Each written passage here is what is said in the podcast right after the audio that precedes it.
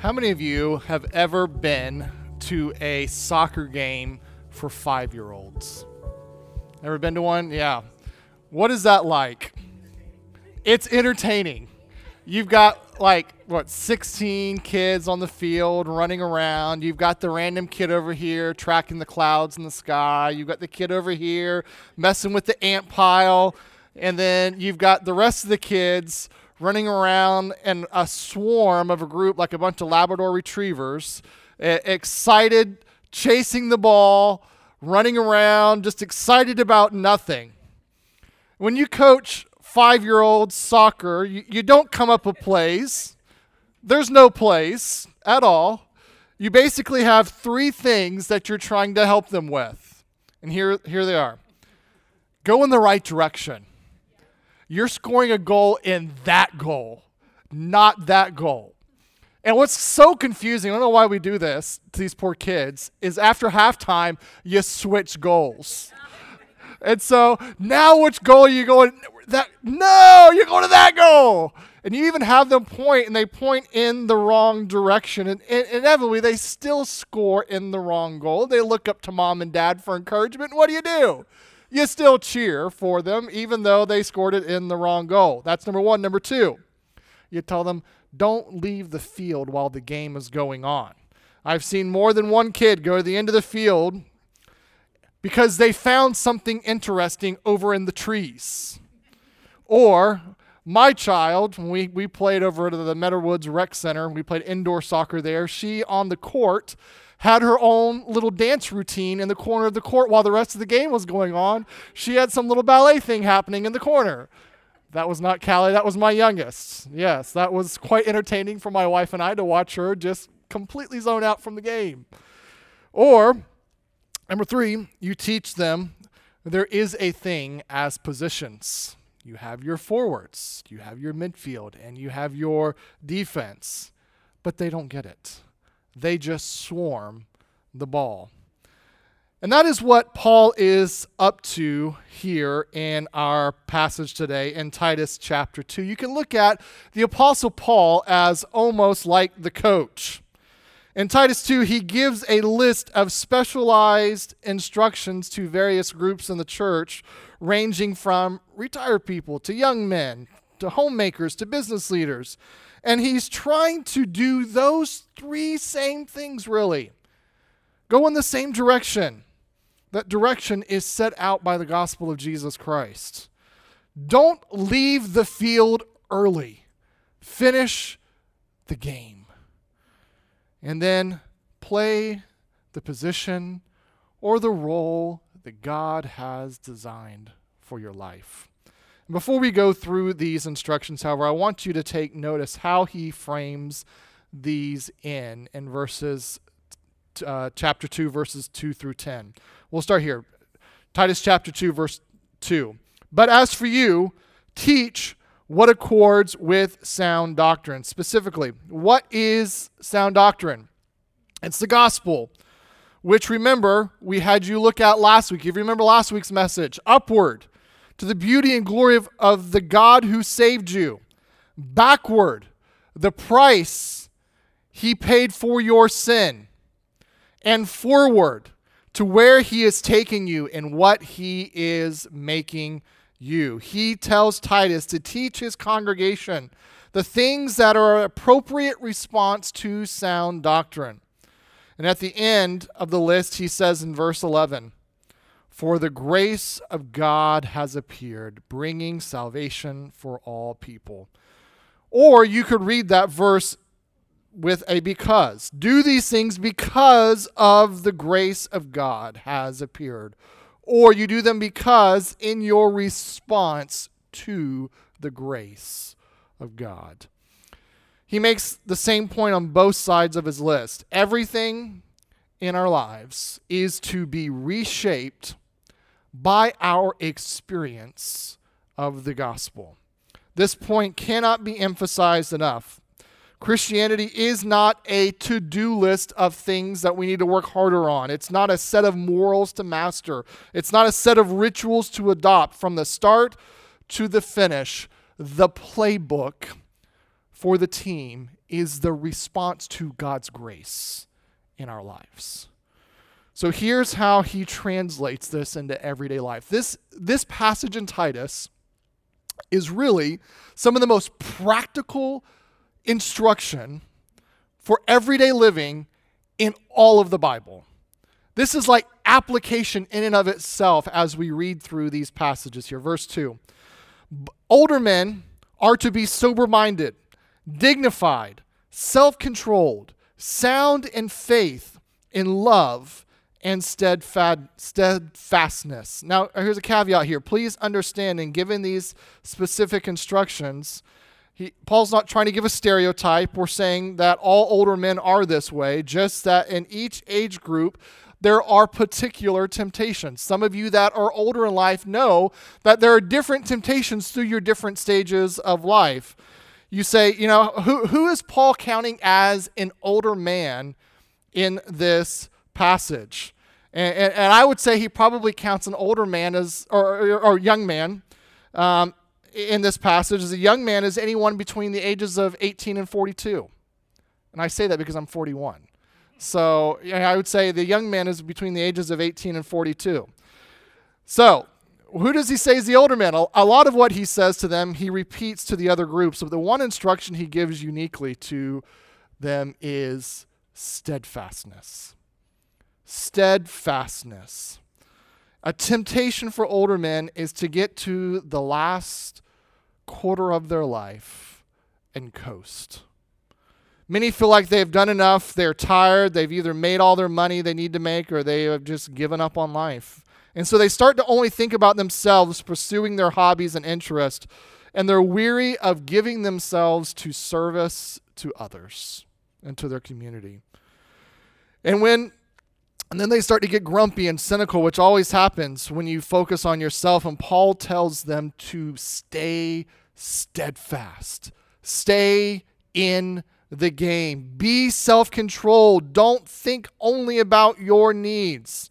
Second your desires to the needs of the church and the next generation. Your life's accomplishment should not be a pile of money left in the bank account, but seeing the next generation thriving in the church. There are so many young people that could use the influence of the older generation into their lives to help the spread of the gospel. Don't give your last years of your life to only fish, play golf, collect seashells on the seashore, but give it to the kingdom of God. Be, in, be sound in faith, which is don't get cynical. Well, I, I don't understand young people destroying our country. The world is all just deteriorating.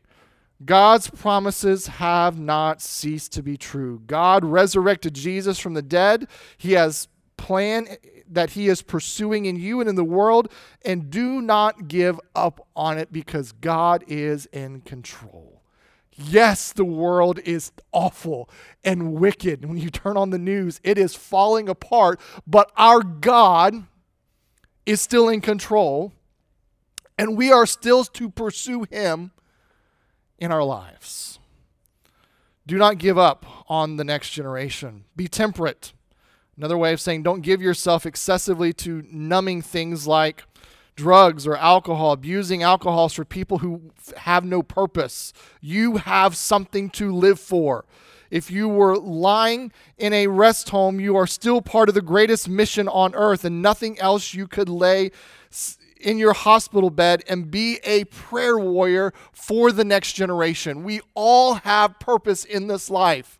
Every single one of us, if you are still walking, God still has a purpose for you. If you are still breathing, God has purpose for you. We have a reason to live. Do not ever stop. If you remember back to our Joshua series over the summer, we spent a whole sermon on Caleb.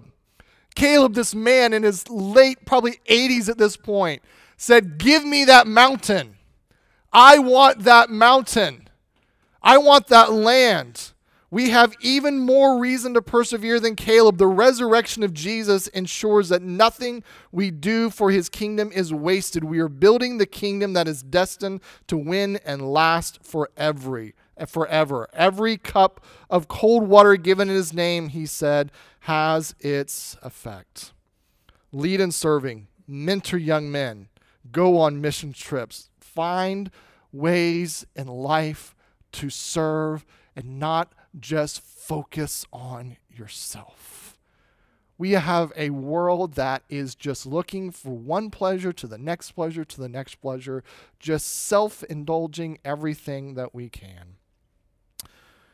Henry Beecher, Henry Ward Beecher said, "It's it is not the going out of port, but the coming in that determines the success of the voyage. Finish strong, older men, is what Paul is saying in this passage. Verse 3 Older women likewise are to be reverent in behavior, not slanderers or slaves to much wine. They are to teach what is good. One commentator talking about the word reverent or respectful, and he said older women can sometimes quit caring about what other people think, so they lose their filters on speaking their mind or talking badly about other people. He said, when you have, when you're young, you have two things that you lose over age a natural physical beauty and filters. And when those things are gone, you have an ugly spirit and there's nothing to mask it anymore. In truth, it was always there, just masked by physical beauty and filters. But by contrast, there are older women who are sweet and they become more and more sweet as the older they get. And to me, those women become more and more beautiful as they get older because of their sweetness. Their beautiful character shines through because character is more beautiful than physical charms. So what would it look like he said if we could if all we could see was your spirit unmasked by your physical beauty? Removing the filters, removing the charm. You know, the, the I'll give my wife some props here in this, and the way that she handles and deals with people is a continual challenge to me. Just yesterday, I went in to ask a favor of a local business for something, and my wife was giving me instructions on how I was to handle this conversation. And my youngest was sitting there in the car, and I think I did a pretty good job. I got back in the car and I asked Cassie, I said, Would mommy be proud? She goes, Yeah, I think you did a pretty good job. You know, eh, whatever you think, you think about me as pastor, no one thinks about me as being someone that's sweet. And I don't know that I want you to think about me as being sweet. But there's a, an idea of kindness there that it, it comes through the kindness by cultivating the gospel character in your life. You, you can't really take credit when you're beautiful at 20, but you have no one but yourself to blame if you're ugly at 80. Think about that. The sweetness that comes from the character, the gospel character that you develop over age. Number four, and so train the young women to love their husbands and children, to be self controlled, pure, working at home, kind, and submissive to their own husbands, that the word of God may not be reviled. Can anyone pick out a few controversial? Put throw the verse back up there, Landry. Can anyone pick out a couple of controversial phrases for our world there in that that passage? Seriously, whenever someone is on a talk show and they want to diss the Bible, this is one of the passages that they will bring up. Doesn't the Bible actually say, and they'll you know quote from one of these passages here in Titus, and the assumption is that the, the Bible in places like this that it teaches male dominance. But is that what Paul means? When he says, you know, tell them to be busy at home, does that not mean that young women are, are not to work outside the home? Because there are multiple places in Scripture we see examples of women working outside the home. And that is blessed. It just means that there is a tendency for young women, like young men, to be lured away from God given responsibilities by the promise of fulfillment elsewhere. There's no denying that God has given a, the mother a particular responsibility in the home, and this often requires that she sacrifice other things that she could do to fulfill that. And often she can't give as much time to her career. Maybe she has to give it up altogether. And when you do that, there will always be a sense of loss. But God in the gospel says your primary goal should not be to fulfill yourself, but to be faithful to serve me. And where that entails sacrifice, embrace it joyfully. Find your fulfillment not in self actualization, but find your fulfillment in serving me. Serving me. This is one of those areas where the values of the world and the values of the kingdom of God, they stand in such stark contrast. Christians, however, however we find their fulfillment, we, we find our fulfillment in serving God and others in the place he has placed for them, not in self actualization. And that often, if not always, when it comes to service, service requires sacrifice. Every single parent in this room has sacrificed something to raise a child. It requires sacrifice. Jesus found fulfillment in washing feet because that is what the Father told him to do. That is a, uh, that that we think today that is not a very important task. He did not find his and fulfillment in the importance of the task. He found it in the approval of the Father. If for a time in your life God has assigned you to care for children and establish a home, find your fulfillment in knowing you have been a faithful servant, not finding your fulfillment in the praise of the world. It's a difference. Or you could say it this way if Jesus found fulfillment in washing feet, we can find fulfillment in wiping butts. We can. There's a truth in that statement. Your fulfillment is hearing from God at the end of this life, Well done, thou good and faithful servant. That is our fulfillment, not the praise and glory of men. While he says this to the young woman, it applies to dads too. There are a lot of things I can't do because some roles that God has assigned to me as a father and as a husband. You know, some of that looks like not getting to go on a, a guy's trip or a girl's trip. Or, you know, the wife hanging out with her girlfriends on the weekends. Why? Because we have children and a family to raise. You know, as a father, some of the joys that you have far surpass the pleasures of life that you can indulge yourself in. I mean, I get to discuss the vastness of the Star Wars universe, if you know my son, on a weekly, if not daily basis. You know, I, I, I get to talk about dinosaurs with my youngest.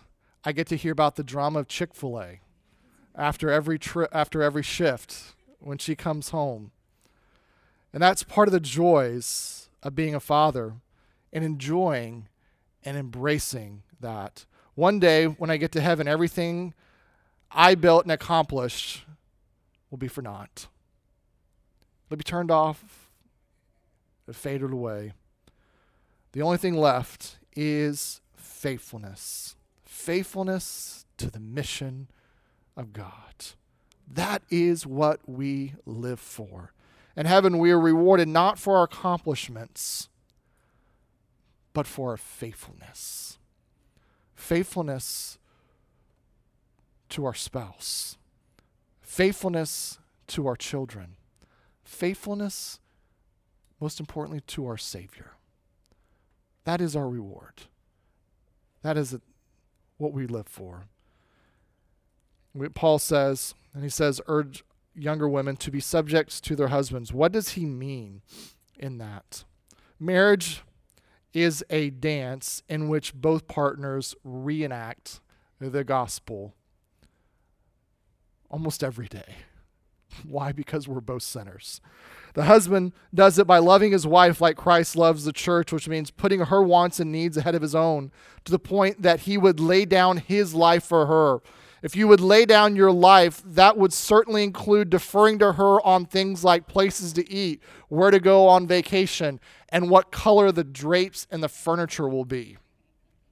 There's times as a husband that I've had to bite my tongue to my wants in life out of my love for my wife. The wife does it by submitting to submitting her will to her husband's. It has nothing to do with superiority, it has to do with the positions we play to reenact the gospel. When they do that, it's beautiful because it shows the character of Christ and he is beautiful. A husband sacrificially loving his wife and a wife submitted to her godly husband creates a relationship that the world can look at and never say how chaotic and disgusting. No. A lot of people who say they are turned off by Christian teaching on headship within marriage are attracted and they desire what they see and how a Christian marriage and what it produces in a Christian marriage. My spiritual headship in our home is not about me dominating my wife. In fact, if I love my wife like Christ loves the church, I will voluntarily lose nine out of 10 arguments. when it comes, that's part of me loving my wife because I'm always putting her needs and her wants above mine. He says in verse 6 likewise, likewise means that in a general spirit of what he said to the young women also applies to the men. But then he adds this special instruction for the men. Likewise, urge the younger men to be self controlled. Why would Paul tell the young men to be self controlled? Guys, if, if, if you got this, if you learn to control your passions, your desires, your lust, you could be somebody that God would work mightily through. D.L. Moody, the famous Bible teacher who started Moody Bible Institute in Chicago, says the world has yet to see what God can do with one man totally sold out to Him. Completely under self control. Says in Proverbs 25 28, a man without self control is like a city whose walls have been broken through. Saying yes to the grace of God will teach you to say no to ungodliness and worldly lust and to live soberly, righteously, and godly in this present age. Verse 9 Bondservants are to be submissive to their own masters in everything. They are to be well pleasing, not argumentative, not pilfering, but showing all good faith, so that in everything they may adorn the doctrine of God our Savior. Bondservants in the ancient time were somewhat, we would kind of view them as slaves, but a bondservant was really someone who was indebted to the master. There was no you know, credit score, no Equifax, Experian back in this time. You couldn't borrow money. So what happens is that if you borrowed money, you didn't pay it back, you had to then go work for someone for a period of years to repay your debt. So you were a bond servant during that time. There was no filing for bankruptcy. You just had to go do whatever you work for. In a lot of ways, today, the jobs that you have, you are in a way somewhat a bond servant because you are working to receive a paycheck. Our work should put our hope in and love for God on display. So when you are at the job site, when you are at the office, you the, the love of God should be seen in every aspect of your life. People seem so confused about what it means to be a Christian in the workplace. You know, they, they, they think, you know, talking to them about worshiping God at your work, they think, you know, worshiping God at my, my job, that seems so weird. You know, worshiping God at the workplace, does that mean I need to like start like this coffee shop called, you know, Jehovah Java or like Hebrews or something of that nature? But Paul points to a set of attitudes a believer should have because of the upward, backward, and forward look of the gospel. He says, in our work, as employees, we should really have four attitudes as we are at the workplace each and every day. He says integrity. When you can get away with pilfering, don't because God sees. God sees all. Do all of your work with integrity, excellence. You're not just doing the minimum required to get by, you're trying to bless your employers or the people you work for. Work hard, work with excellence. Servanthood. You see their work as an act of service toward other people. Finding purpose in your work and service. All throughout this letter, Paul talks about seeking the common good. One of the distinctive things about the Christian approach to work is that believers see it as an act of service to the world. God created the work the world in an imperfect state and put men and women here as his co creators to develop the raw materials of the world for his glory and the benefit of fellow human beings. We know that we were given the responsibility to work this land. Coming out of Genesis chapter 3, one of the things that God said because of sin is that man would work. We are designed to be workers. Work gives us purpose in life. Number four, hope. For a believer, their work doesn't define them, which leads them not to take it too seriously or cheat to get ahead because it is not our identity. We don't find our hope in our work. Apart from God, our work becomes our identity. How many times have you met someone? Maybe you've been at a, a party birthday party and you're you know introducing yourself and you know your your five year old soccer team they're going to have a, a, an end of the season party. And these parents that you've seen this whole time there you're now being asked to uh, to interact with them. As you introduce yourself the first question typically is what's your name? Second question typically is oh where do you live? What's the third question what do you do? Where do you work? That's typically the, the third question. If you don't have a, com- a, a good answer, you come up with a title that makes you sound important. A believer is defined by his position with God, not his position on the organizational chart.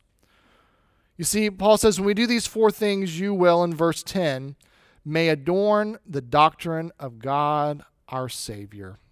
If you work this way, you won't have any problems having opportunities to share Christ.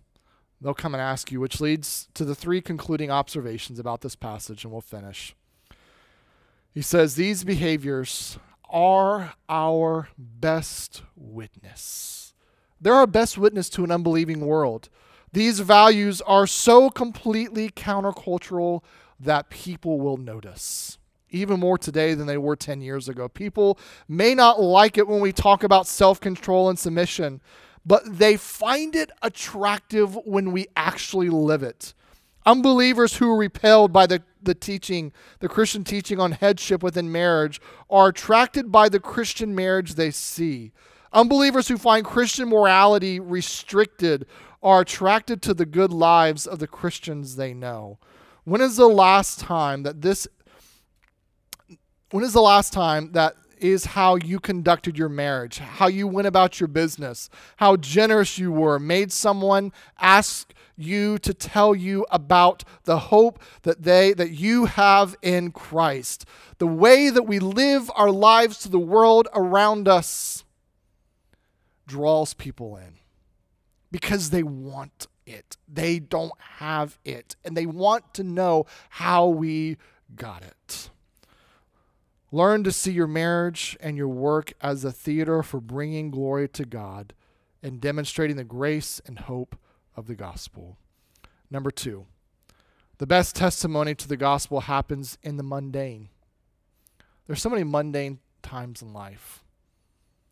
Did you notice how normal these relationships are? How everyday, how mundane Paul describes just everyday relationships that he gives to us in Titus chapter 2.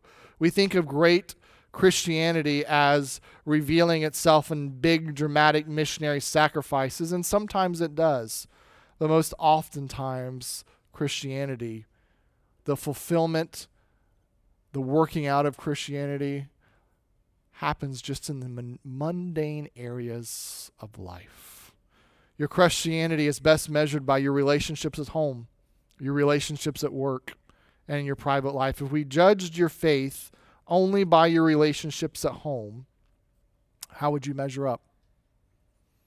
How would you measure up?